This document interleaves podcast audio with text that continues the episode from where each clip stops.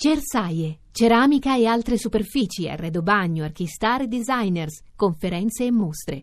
A Bologna dal 26 al 30 settembre. RAI GR1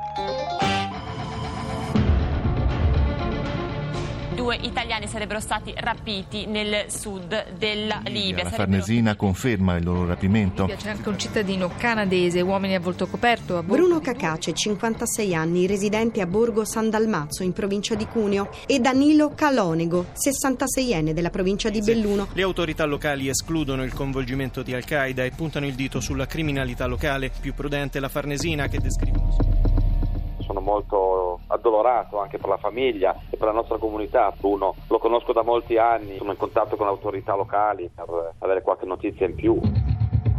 Da Conicos sono anni che lavora a GATT. Io conosco personalmente anche il titolare e l'ingegnere che dirige i lavori in Libia, sono due persone che hanno sempre tutelato la sicurezza dei propri addetti. Non è una zona estremamente pericolosa, però quando c'è stata la rivoluzione 17.000 detenuti sono evasi qualunque occidentale si muove in quest'area viene visto non per forza dai terroristi ma anche da qualunque altro malavitoso come una valigia di denaro.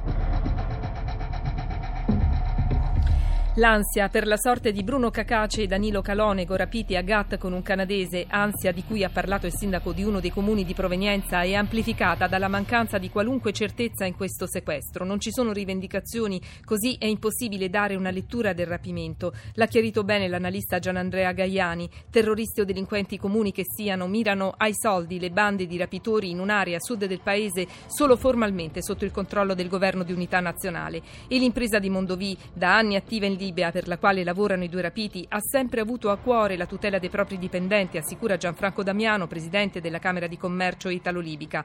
Ma il problema rimane sempre lo stesso. La Libia, invasa da terroristi, delinquenti comuni e trafficanti di uomini. La polveriera Libia, così vicina. Le altre notizie, arrestato l'attentatore di New York, si segue la pista del terrorismo internazionale. Siria salta la tregua, raid su un convoglio umanitario, uccisi 12 operatori, immigrazione dal vertice ONU, arriva l'intervento di Renzi, dall'Europa nessun aiuto, solo parole, Italia pronta, dice il Premier, a fare da sola. Cronaca, ancora un femminicidio, un noto dermatologo ha ucciso a bastonate la moglie. Vi parleremo anche della brutale aggressione di madre e figlio in una metro a Roma, dopo che questi avevano chiesto agli aggressori di smettere di fumare, arrestati due pregiudicati pregiudicati. Cultura e italiano e a 16 anni il vincitore del concorso Giovani Scienziati della Comunità Europea. Cinema, il film La vita possibile che vede protagoniste Margherita Bui e Valeria Golino. Sport, calcio, questa sera anticipo di Serie A Milan-Lazio.